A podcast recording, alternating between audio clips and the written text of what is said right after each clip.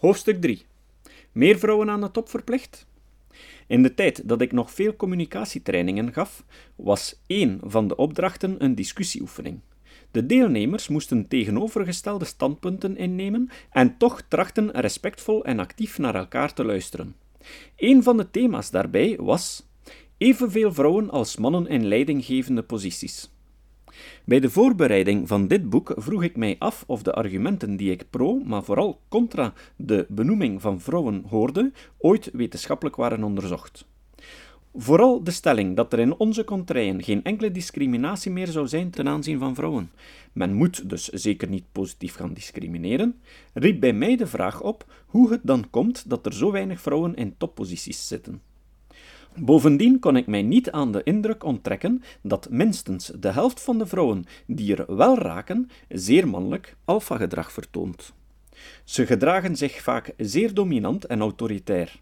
Als ik deelnemers op deze discrepantie wees, kwamen ze, zij die tegen zijn natuurlijk, stevast met twee hoofdargumenten.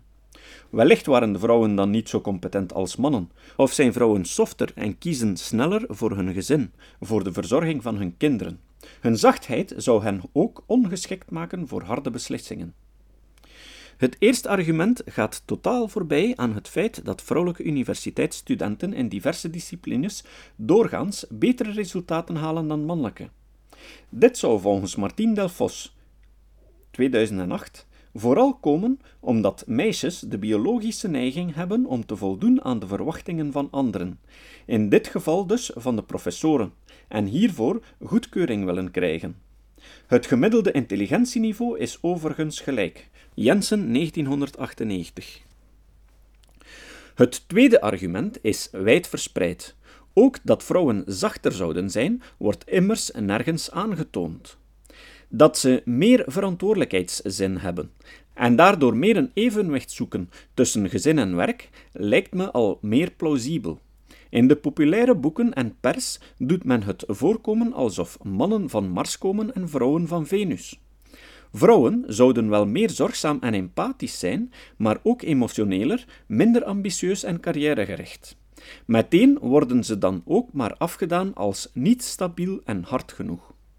Dat vrouwen voor iedereen empathischer zouden zijn, is volgens Steven Pinker overigens een mythe die wordt in stand gehouden door fout onderzoek. Vrouwen kunnen namelijk onder elkaar ook heel hard concurreren en beschikken over hun eigen methodes, kleineren, roddelen, om meer status ten aanzien van anderen te verwerven, volgens Pinker 2002. Ik verwijs het softe imago ook naar de prullenbak. Vrouwen doen het subtieler, aanvaardbaarder en niet zo plomp. Onderzoek uit 1996, Gans in 1996, gaf aan dat jongens en meisjes andere motieven hebben om zich tot leiderschapsposities aangetrokken te voelen. Jongens doen dit omdat ze zich dan competenter of meer in controle voelen, terwijl meisjes zich vanuit een plichtsgevoel geroepen voelen. Iemand moet het doen. Hetzelfde onderzoek toonde ook aan dat meisjes meer ethisch gedrag vertoonden in het zorgen voor anderen. Wanneer men kijkt naar de ingebakken stereotypen bij jonge kinderen, dan leert een experiment van Ayman Noli en collega ons het volgende. Wanneer men kinderen vraagt om een tekening van een leider te maken, dan tekenen meisjes gemiddeld evenveel vrouwelijke als mannelijke leiders, maar jongens enkel maar mannelijke.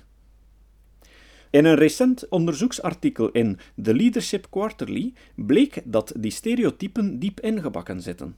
Onderzoek naar het kiesgedrag bij Amerikaanse mannen en vrouwen toonde aan dat mannen nog altijd als agentic, assertief, onafhankelijk, rationeel en besluitvaardig, worden gezien.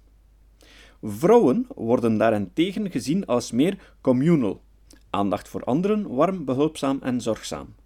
Deze stereotype vooroordelen houden volgens sommige onderzoekers ook de vooroordelen tegen vrouwelijke leiders in stand, volgens Eagly en Caro in 2002.